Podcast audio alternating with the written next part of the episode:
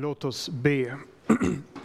Herre evige Gud, vi tackar dig för att du låter din sol stiga upp över både onda och goda och din nåd är ny varje morgon och att du låter oss få höra ditt ord många gånger så att, så att det kan klarna för oss så att vi får vilan i evangelium, i det fullbordade frälsningsverket, att alla våra synder är oss nådigt förlåtna genom Jesu Kristi död och uppståndelse. Så ber vi dig Herre att du genom din heliga Ande skulle öppna ditt ord för våra hjärtan så att det får bli till välsignelse, evigt liv för oss. Hör oss i Jesu namn, ber vi. Amen. Bara helt kort från början. Vi hade stannat för Kolosserbrevet igår. Paulus hade aldrig varit i Kolosse, men han hade varit i Efesus under ett par år och predikat där. Och under tiden hade han sänt arbetare i olika riktningar och antagligen hade han i det här tillfället sänt en som heter Epafras till Kolosse som ligger ungefär 15 mil bort. Och Epafras hade predikat församlingen och det hade blivit en, en församling och den hade växt under ett antal år. Eh, men så har det kommit in, eller tenderat att komma in olika konstiga läror och Epafras har kommit till Paulus som sitter i fängelse i Rom och vill ha Paulus hjälp och råd. Hur ska vi göra? Och så skriver Paulus ett brev till församlingen i Kolosse. Och vi ska inte idag upprepa eller repetera det vi sa igår. Men låt oss bara stanna upp inför några, några saker. Det här är ett viktigt bibelord som han, Paulus skriver ganska tidigt i brevet. Detta hopp har ni hört om i sanningens ord, evangeliet, som har nått fram till er, liksom det överallt i världen växer och bär frukt. Så det för det första, evangelium, förkunnelsen om vad Jesus har gjort för dig och mig, det växer av sig självt överallt och bär frukt.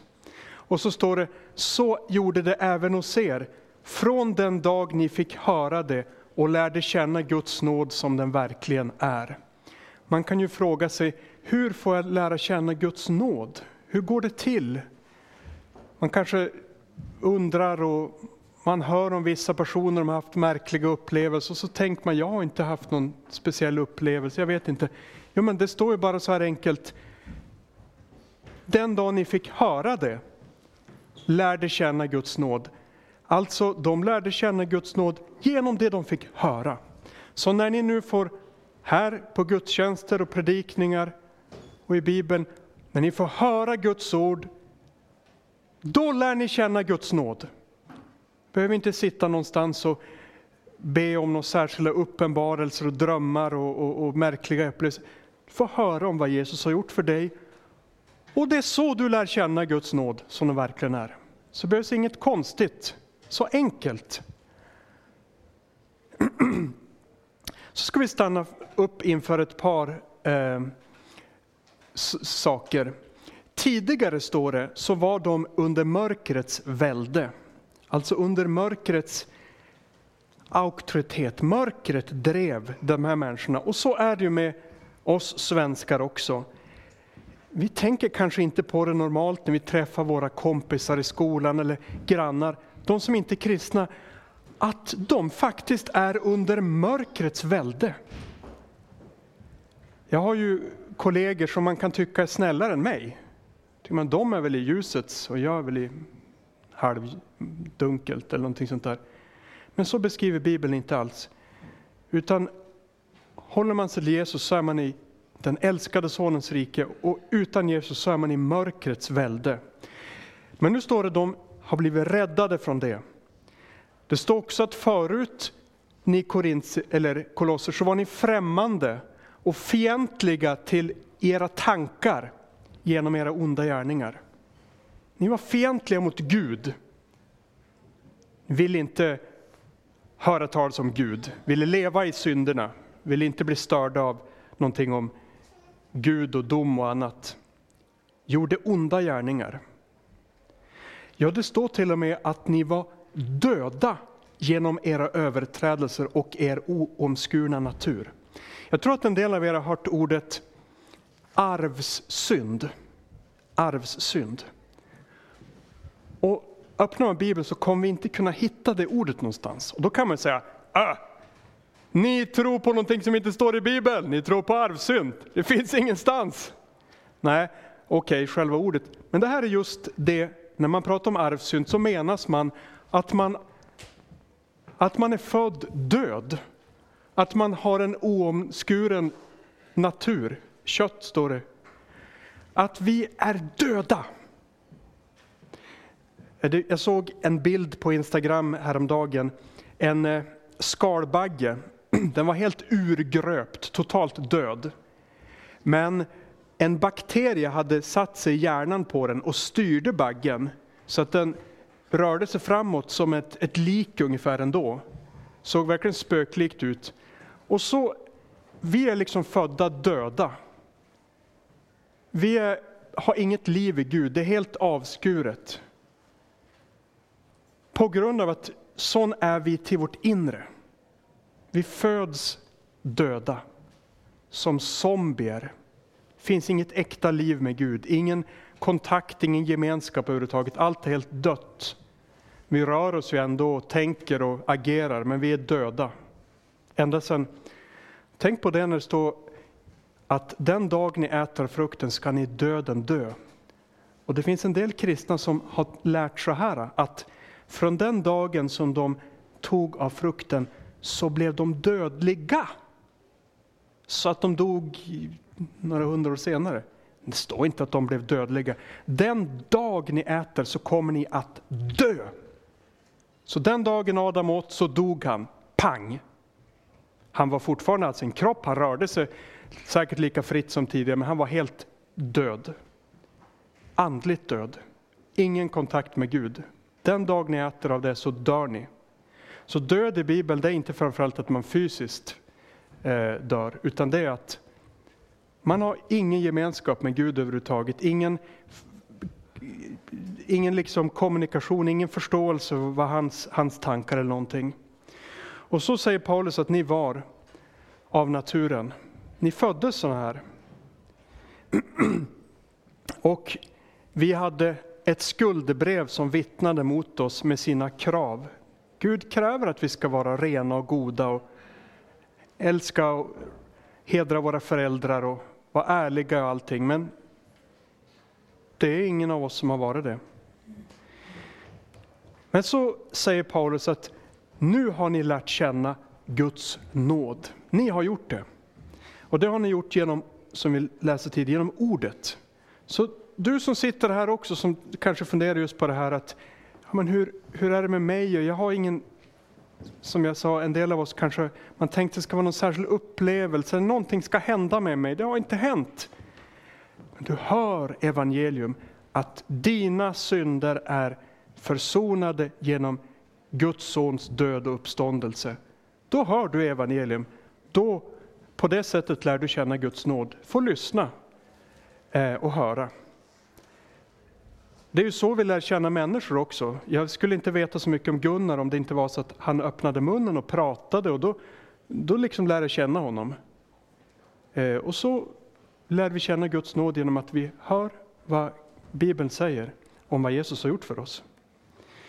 Så säger Paulus att Gud har räddat er. Och det kan han säga till er också här, som sitter här. Och fört er in i sin älskade sons rike. Kristus har försonat er med sig och skapat frid genom blodet på korset.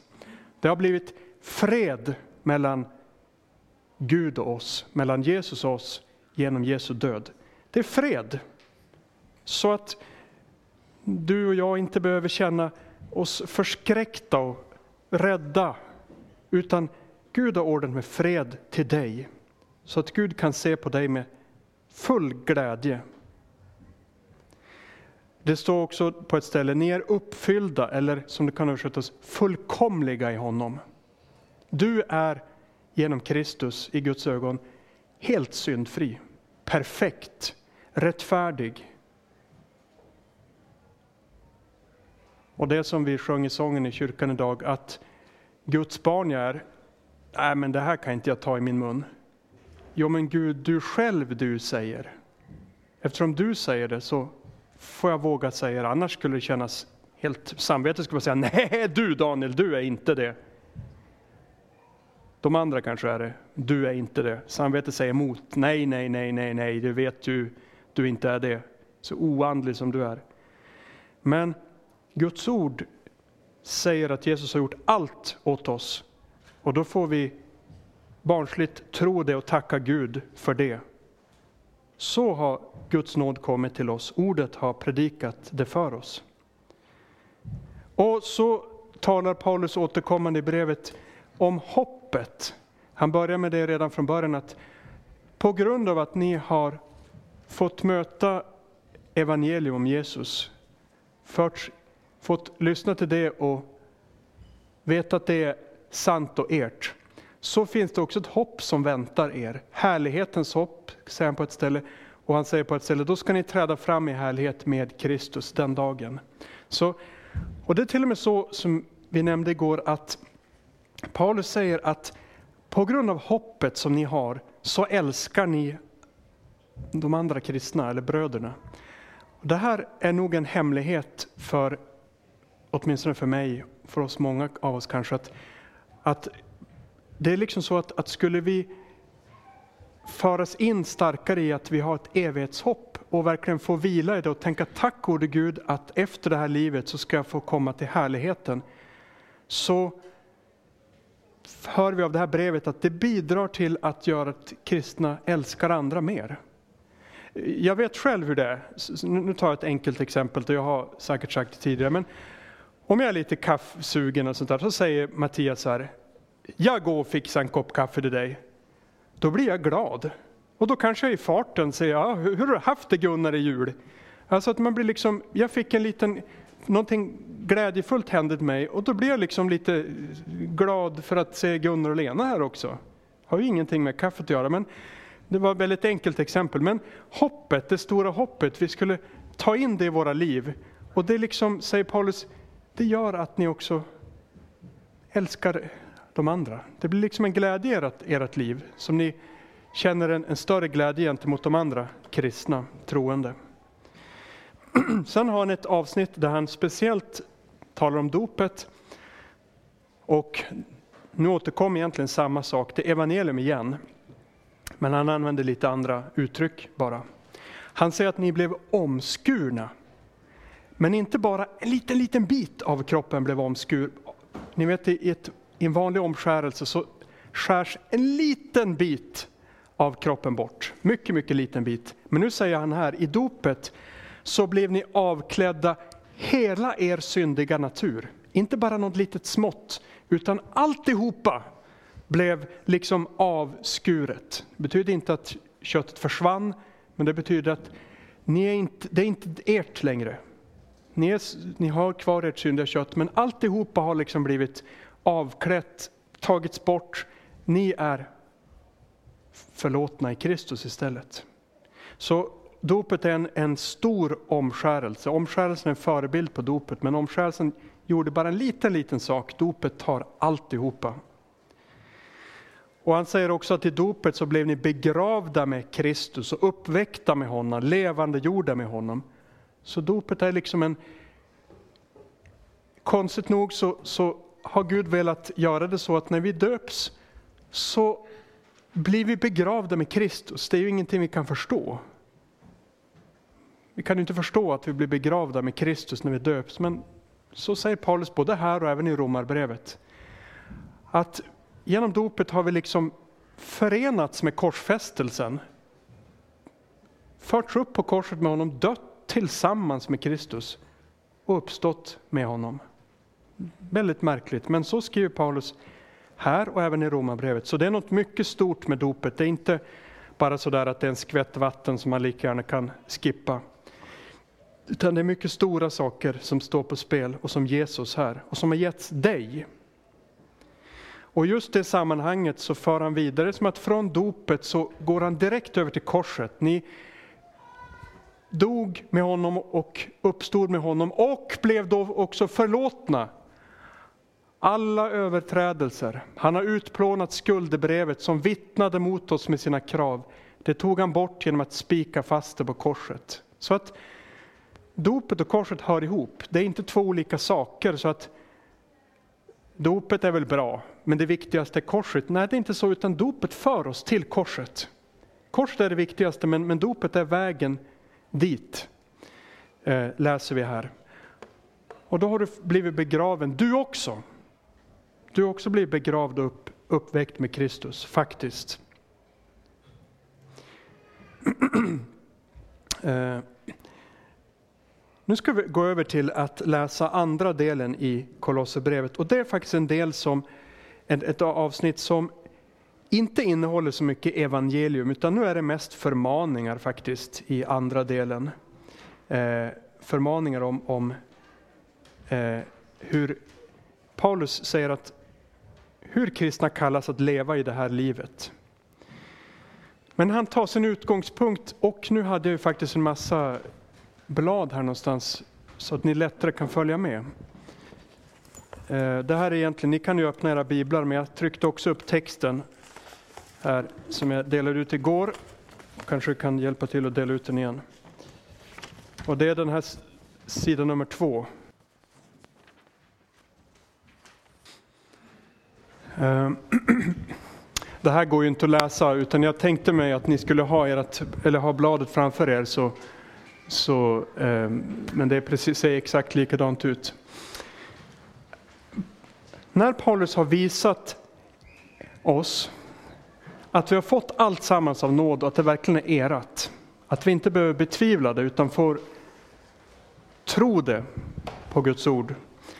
Så kommer han sen och säger att, att, att lev då inte ett, ett, ett, liksom ett dåligt liv här i världen utan det får levas till Guds ära. Och då använder han faktiskt bilden av, av dopkläder. Eh, ganska länge i den kristna traditionen så var det vanligt att man blev, när man blev döpt så fick man ett par vita kläder på sig efteråt. Så man klädde av sig, inte kanske helt naken, men man kanske tog av sig sina vanliga kläder. Det var inte säkert att det var att alla tittade på, utan det kanske gjordes lite sådär. Klädde av mina vanliga kläder och så gick man ner i vattnet och blev döpt. Vanligtvis var det ju hela kroppen eller så vidare, men det var ju vanligt. Och så när man kom upp på andra sidan så fick man ett par vita kläder och de skulle man bära enligt tradition på många ställen en hel vecka. Det är till och med så att man tror kanske att uttrycket vite krist, ni har hört talas om att, att vikingarna började tro på vite krist. Det kan bero på att de förknippade kristendomen med att när man blev kristen så gick man med vita kläder. Så man liksom förknippade vite krist. Det är en teori faktiskt kring varför Jesus blev kallad i Norden för vite krist när kristendomen kom hit.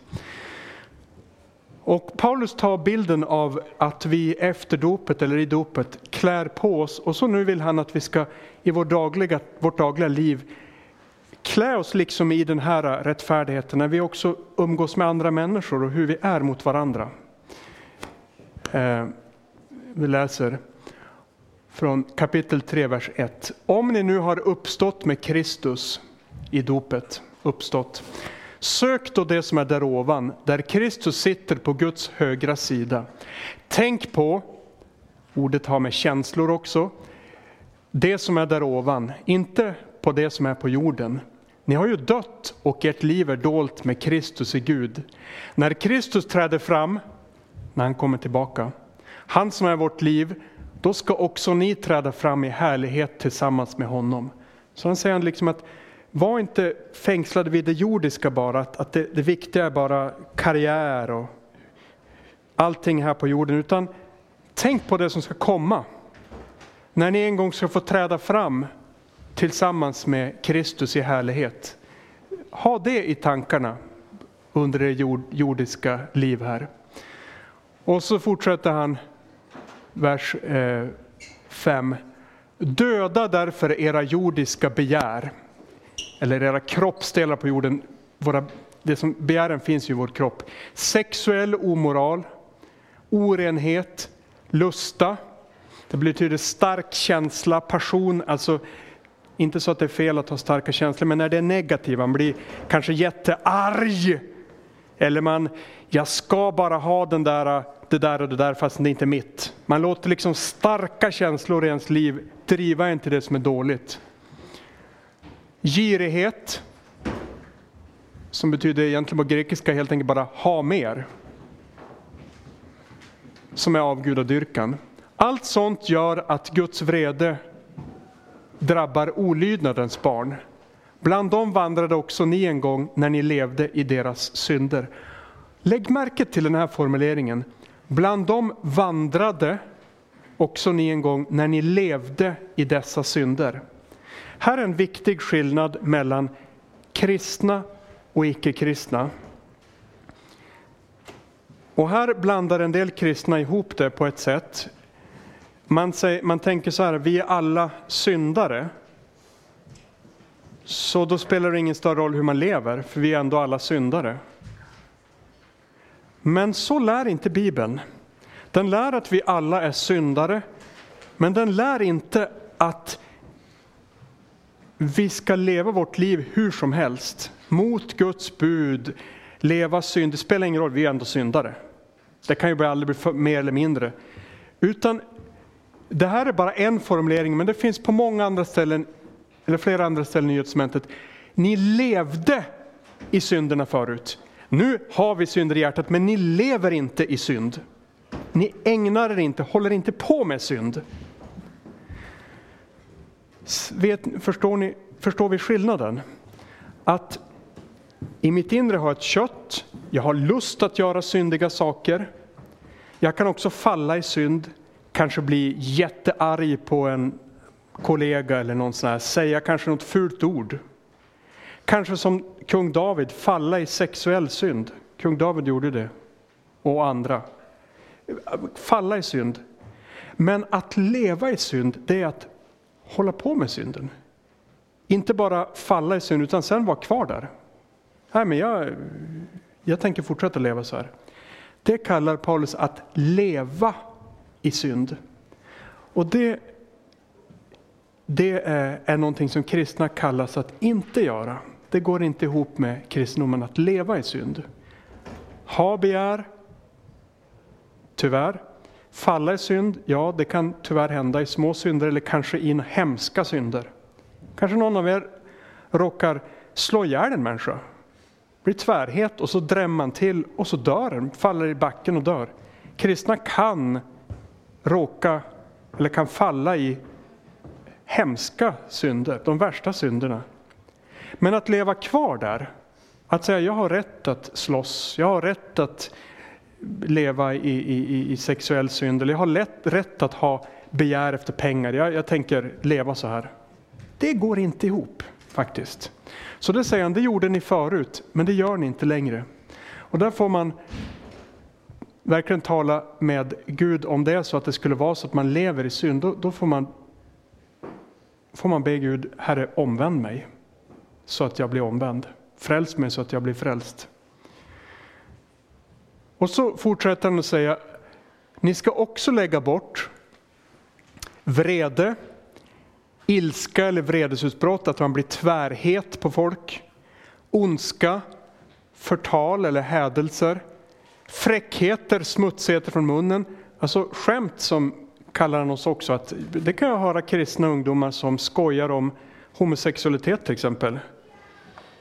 Och det är sånt som Bibeln faktiskt säger att sånt ska inte ens nämnas ibland er. Det hör inte till, ska inte vara på kristens läppar att man kallar någon för någonting homosexuellt. För det är sånt som Bibeln, det är orent. Det ska inte kristna hålla på och skoja om att han är det och hon är det. Och så. Skoja inte om sånt, det är orent. Eller skoja om sexuella synder eller skoja om andra saker som är groteska och, och, och, och, dåliga, onda. Det kan man lätt som ung göra, men det är inte, det vill han, Paulus skriver här att fräckheter eller smutsigheter, låt inte sånt komma från munnen. Ljug inte för varandra, ni har ju klätt av er, återigen det här dopdräkten, vi klär av oss vid dopet, klätt av er den gamla människan med hennes gärningar eller aktiviteter och klätt i er den nya människan som förnyas till rätt kunskap och blir en avbild av sin skapare. Tänk att märkligt nog så blir du en avbild av skaparen genom att du kommer till tro på Jesus och blir döpt. Det som förloras i syndafallet, det liksom upprättas igen. Här är inte längre grek eller jude, omskuren eller oomskuren, barbar, skut, slav eller fri, utan Kristus är allt och i alla. Vi stannar inte närmare för det nu den här gången. Han fortsätter, klä er därför som Guds utvalda, heliga och älskade i innerlig barmhärtighet, godhet, ödmjukhet betyder egentligen låghet. Ni som är korta till växten, ni kanske känner att ni fick en nitlott i livet. Att ni skulle vilja vara stor och lång och respektingivande. Men eh, Egentligen kallas alla kristna att vara låga. Att inte försöka vara liksom huvudet högre än andra utan vara ödmjuka, inte tänka högt om sig själv.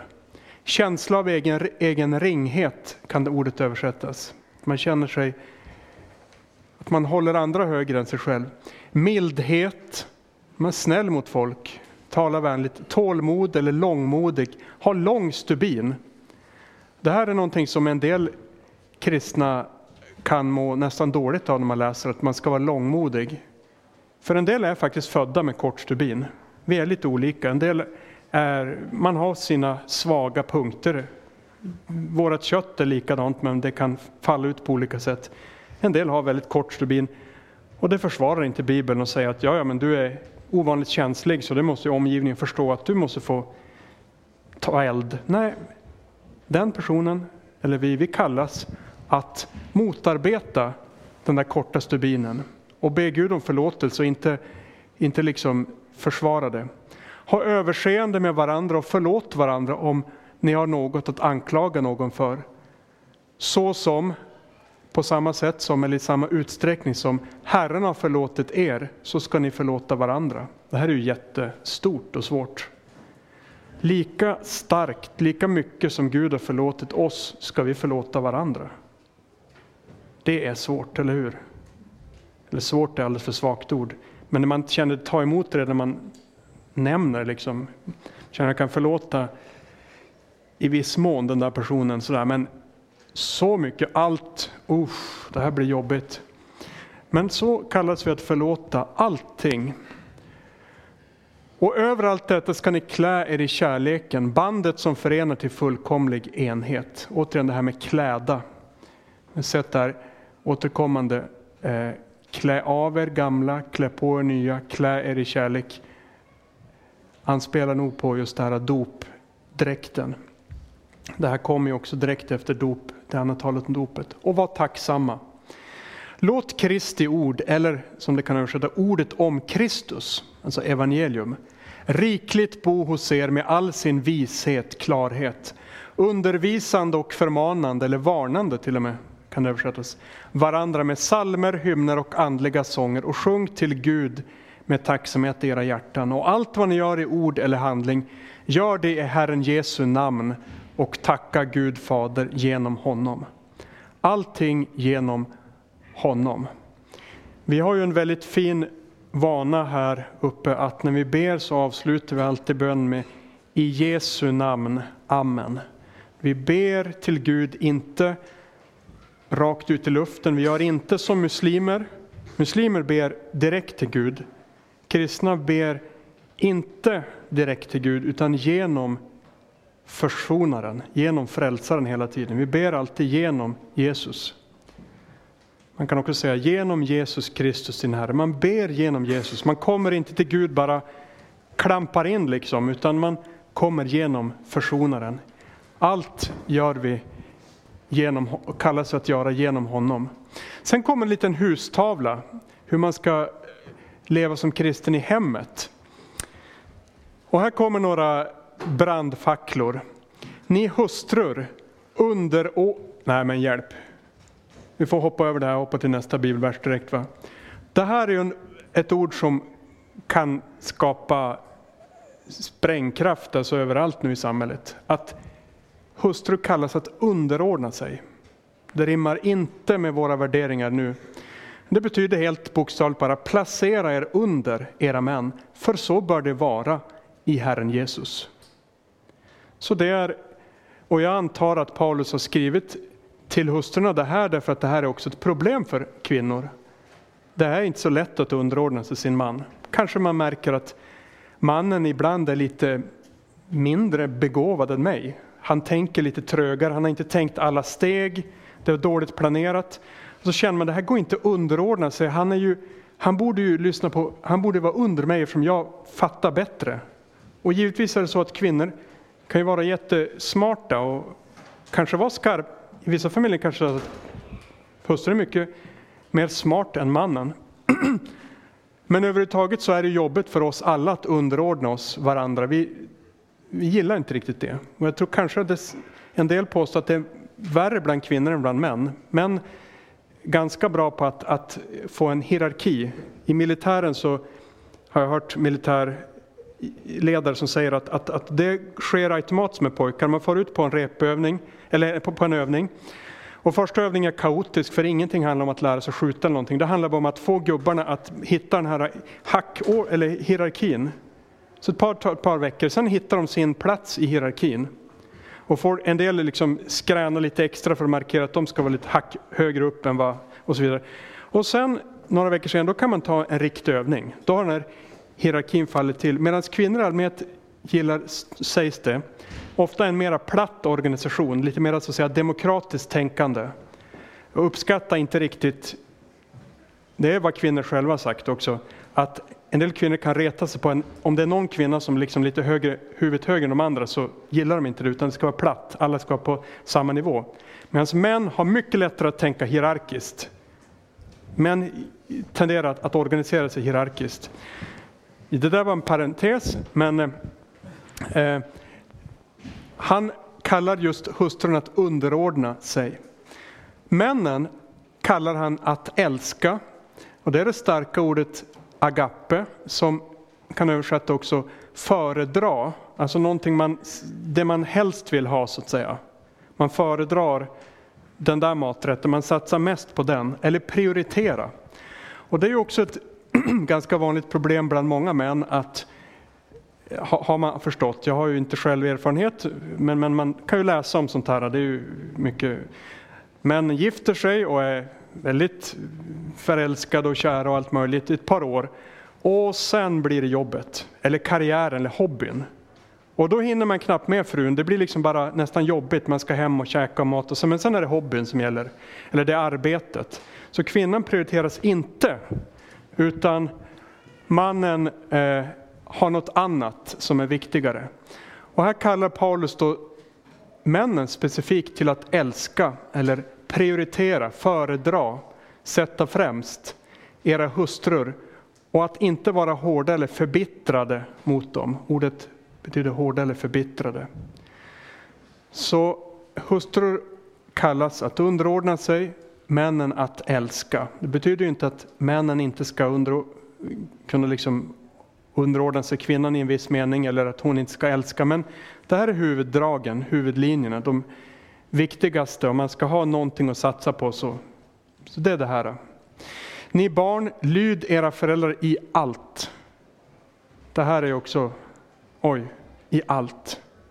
Inte bara när det gäller de här olika områdena, utan alla områden i livet. Lyd era föräldrar. Så länge ni bor hemma och liksom är, så är ni kallade att lyda dem i allt. För det är Herrens goda vilja. Och ni fäder, eh, reta inte upp, provocera, irritera era barn så att de blir modfällda, nedslagna. Jag tror att många kristna föräldrar är ganska duktiga på att, att ta hand om sina barn på ett fint sätt. Men tydligen så finns det en, en risk i vissa familjer, åtminstone på den tiden, kanske idag, jag vet inte, att, eh, att inte behandla sina barn riktigt bra. Och barnen blir ledsna och känner sig dåligt självförtroende och blir, liksom tappa gnistan. Pappan är ingen vidare. Han retar sig, är småelak och så vidare mot mig. Och sen fortsätter han med, det här var ju ofta familjer med, eh, de hade kanske några tjänare eller slavar och så vidare. Ni tjänare eller slavar, och vi skulle kunna säga för all del, alla vi som arbetar och har en chef, lyd era jordiska herrar i allt. Oj, oj, oj. Inte som inställsamma ögontjänare utan med uppriktigt hjärta i vördnad för Herren. Vad ni än gör, gör det av hjärtat som för Herren och inte för människor. Ni vet att det är av Herren ni ska få arvet som lön. Det är Herren Kristus ni tjänar. Eh, så här säger han liksom att tänk inte så här att det är den där jobbiga chefen som du tjänar, utan du tjänar egentligen Kristus. Så när du tjänar den där chefen som du tycker är jobbig och som så, så tjänar du egentligen Kristus. Tänk så när det kanske är jobbigt att tjäna den där chefen. Det är Herren Kristus ni tjänar, som för Herren och inte för människor. Alltså det är inte djupast sett för chefen som ni tjänar, utan det är för Herren Jesus. Det är kallelsen. Och så säger Paulus faktiskt så här, att den som gör orätt ska få igen, eh, för Gud är inte partisk. Alltså, det är inte så att, att kristna, man tänker ja men en kristen drabbas väl inte av något problem. Så om jag är uppkäftig mot chefen eller be, beter mig illa så kommer Gud att skydda mig, för jag är ju hans barn. Så nej, det, det är den som gör orätt, även om den är kristen, kommer få igen det, den orätt han har gjort. För Gud är inte partisk. Det är inte så att han favoriserar, utan han är, han är rättvis. Det betyder inte att man inte den kristne inte får komma till, till Guds rike. Men, men beter sig en kristne illa på jobbet eller så vidare, så blir det konsekvenser av det.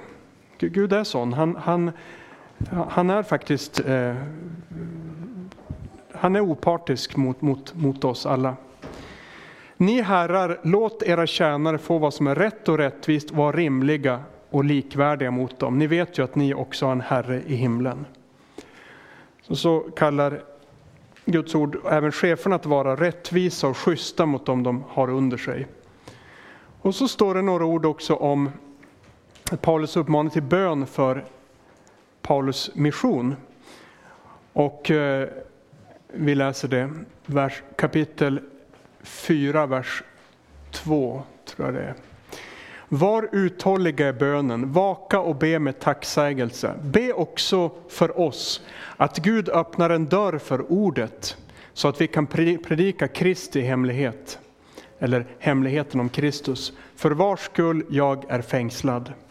Be att jag talar som jag bör när jag lägger fram hemligheten, eller be att jag kan göra det på ett klart sätt. Jag kan också översätta att be att jag talar tydligt, att evangelium kommer klart fram, så som det är nödvändigt att jag talar. Det ska vara klart evangelium ska förkunnas klart. Vandra, uppträd i vishet gentemot de utomstående. Så alla kristna kallas att, att här i livet bete sig med klokhet och vishet gentemot de som inte är kristna. Köpande tiden, det vill säga tagande väl vara på tillfällen som uppstår. Om det är så att eh, Gud öppnar en dörr, att man också då kanske får möjlighet att, att säga någonting av, av värde till den där medmänniskan. Ert tal ska alltid vara vänligt eller behagligt, kryddat med salt så att ni vet hur ni ska svara var och en. Och lägg märke till ordet svara. Ehm, alla kristna har inte gåvor att att, att kanske vara missionärer eller, eller att, att knacka dörr eller någonting sånt här. Utan många, en del är jätteblyga och tycker att sånt är... Men alla kristna är kallade att svara. Om man får frågor av icke-kristna, om de får frågor att hur kan du tro på Jesus, han har ju aldrig funnits. Jo, men det har han. Eller hur kan, du, hur kan ni tro att någon som dör på ett kors... Varför skulle det bli förlåtelse av det? Svar, svara när man frågar, det är det alla kristna kallar till att svara. Alla kristna är inte kallade att, att liksom aktivt eh, agera, men att svara Eh, och gör det på ett vänligt och snällt sätt. Men eh, kryddat med salt, låt det vara ändå sanningsenligt och liksom starkt. Att det, det talar tydligt om vad, vad Jesus har gjort. Och så kommer till slut en avslutas med en hälsning. Vi kan läsa igenom det lite enkelt. Vad mig beträffar kommer Tykikus att berätta allt för er om, om mitt liv, hur, hur jag har det i fängelset. Han är en älskad broder och en trogen tjänare och medarbetare i Herren. Och jag sänder honom till er just för att ni ska veta hur vi har det och för att han ska uppmuntra era hjärtan. Tillsammans med honom kommer vår trogne och älskade broder Onesimus, som är en av er. Onesimus var en slav som har blivit kristen. De kommer att berätta för er om allting här. Min medfånge Aristarkus hälsar till er och det gör även Markus, Barnabas kusin. Honom har ni fått anvisningar om. Ta emot honom väl om han kommer till er. Även Jesus som kallas Justus, alltså inte Jesus Kristus här, utan det fanns folk som hette Jesus på den tiden, antagligen en jude. Även Jesus som kallas Justus hälsar. Bland de omskurna är dessa mina e- enda medarbetare för Guds rike. Var, han hade bara några judiska medarbetare i Rom, de flesta var hedniska. Och de har varit till tröst för mig. Epafras som är en av er hälsar. Han är en Kristi Jesu tjänare som ständigt kämpar för er i sina böner. Kämpar i bön, ber för. En kamp, men det beskriver Bibeln som en kamp som man kämpar för någon, kämpar för er i sina böner. För att ni ska stå fasta, fullkomliga och fullt övertygade om hela Guds vilja. Jag kan intyga hur hårt han arbetar för er och för dem i Laodicea och Hierapolis. Laodicea, Hierapolis och Kolosse, det var tre städer som låg alldeles intill varandra, bara någon en och en halv mil emellan ungefär. Vår älskade Lukas, läkaren, hälsar också till er, liksom Demas som tyvärr senare avföll från tron. Hälsa till bröderna i Laodicea och till Nymfas och församlingen som möts i hans hus. När mitt brev har blivit uppläst hos er, se då till att det även blir uppläst i församlingen i Laodicea och att ni får läsa brevet från Laodicea. Och säg till Arkippus, se till att du följer, fullgör den tjänst som du har fått. På den tiden så hade man inte hunnit bygga egna kyrkor, och synagogorna fick man vanligtvis inte vara kvar. Så då flyttade man liksom över, började med att samlas i synagogan. Paulus gick till synagogan, predikade för judarna. Bara några av judarna blev kristna och då fick man flytta över till något hus. Då hoppades man att det kunde vara någon som var lite rikare, så de hade ett stort hus med en stor lokal. Så gjorde man liksom en synagoga rum i det huset. Så när man hörde att de samlades i hemmen så Eh, så var det nog inte vanligtvis att man tänker sig att vi satt runt köksbordet eller någonting sånt, utan det var någon som kanske hade ett stort rum som man inredde som en synagoga egentligen då och samlades där. Ehm, det är möjligt att det var på vissa ställen bara ett litet ställe, men, men man försökte ha ordentliga rum med, med, med en, en, ordentlig lokal och ett, faktiskt ett altare brukade de ha. Folk på den tiden stod upp eller satt ner på golvet, man hade inte stolar från början. Och så vidare. Men det var liksom en gudstjänstlokal som de inredde. Och så skriver Paulus på slutet, här skriver jag Paulus min hälsning med egen hand. Tänk på mina bojor, nåd vare, nåden vare med er. Så Paulus har avslutat med att skriva själv den sista för att liksom de ska veta att det här är verkligen från Paulus. Så det är Timoteus antagligen som har skrivit ner brevet. Paulus har sagt så här ska du skriva, och Timoteus skriver ner. På slutet så har Paulus pennan och så skriver han själv. Och då skriver han inte lika fint, han är inte någon skrivare, större bokstäver och sådär, men han skriver liksom på slutet som en stämpel att det här är från mig, verkligen. Tänk på mina bojor, alltså be, be för mig. Och så avslutar han med ordet nåden vare med er. Så som han också egentligen började brevet med hälsning om nåd. Så då har vi försökt gå igenom Kolosserbrevet och eh, vi stannar där. Låt oss be. Himmelske Gud och Far, vi tackar dig för att vi får läsa ett sånt här varmt brev om, av din apostel där han skriver med en stor kärlek till de kristna och även till oss indirekt. Och, och pekar på allt vad vi har fått i din son och att även vi har fått det. Att vi har fått höra sanningens ord, evangeliet och lärt känna Guds nåd genom detta hörande. Att vi har fått våra synder försonade genom Jesu död och uppståndelse, att vi är fullkomliga i honom, att ingenting behövs tilläggas av lag, lagar eller regler eller någonting. Att det inte heller finns någon andlighet som behövs i tillägg till detta, utan att i Kristus har vi fått allting. Och att vi har blivit döpta, eh, dödade och uppståndna med honom i dopet. Och så Herre har du här genom aposteln gett oss många förmaningar varav några kan förskräckas när vi läser. Tack att vi inte behöver ta det som ett, ett lagens frälsningskrav utan som en, en, en, en kallelse, en uppmuntran utifrån att vi redan har fått synderna förlåtna och att skuldebrevet har tagits bort, spikats fast på korset, det som vittnade mot oss. Så att det istället är instruktioner för hur du önskar att vi ska leva mot andra. Men vi får Herre be dig hela tiden, förbarma dig och lär och led och hjälp oss för vi, vårt kött vill i annan riktning. Förlåt oss dagligen våra synder och håll oss kvar i detta evangelium, sanningens ord. Att nåden skulle bli kvar även hos oss. Och vi ber Herre att du hör vår bön för Jesu Kristi skull. Amen.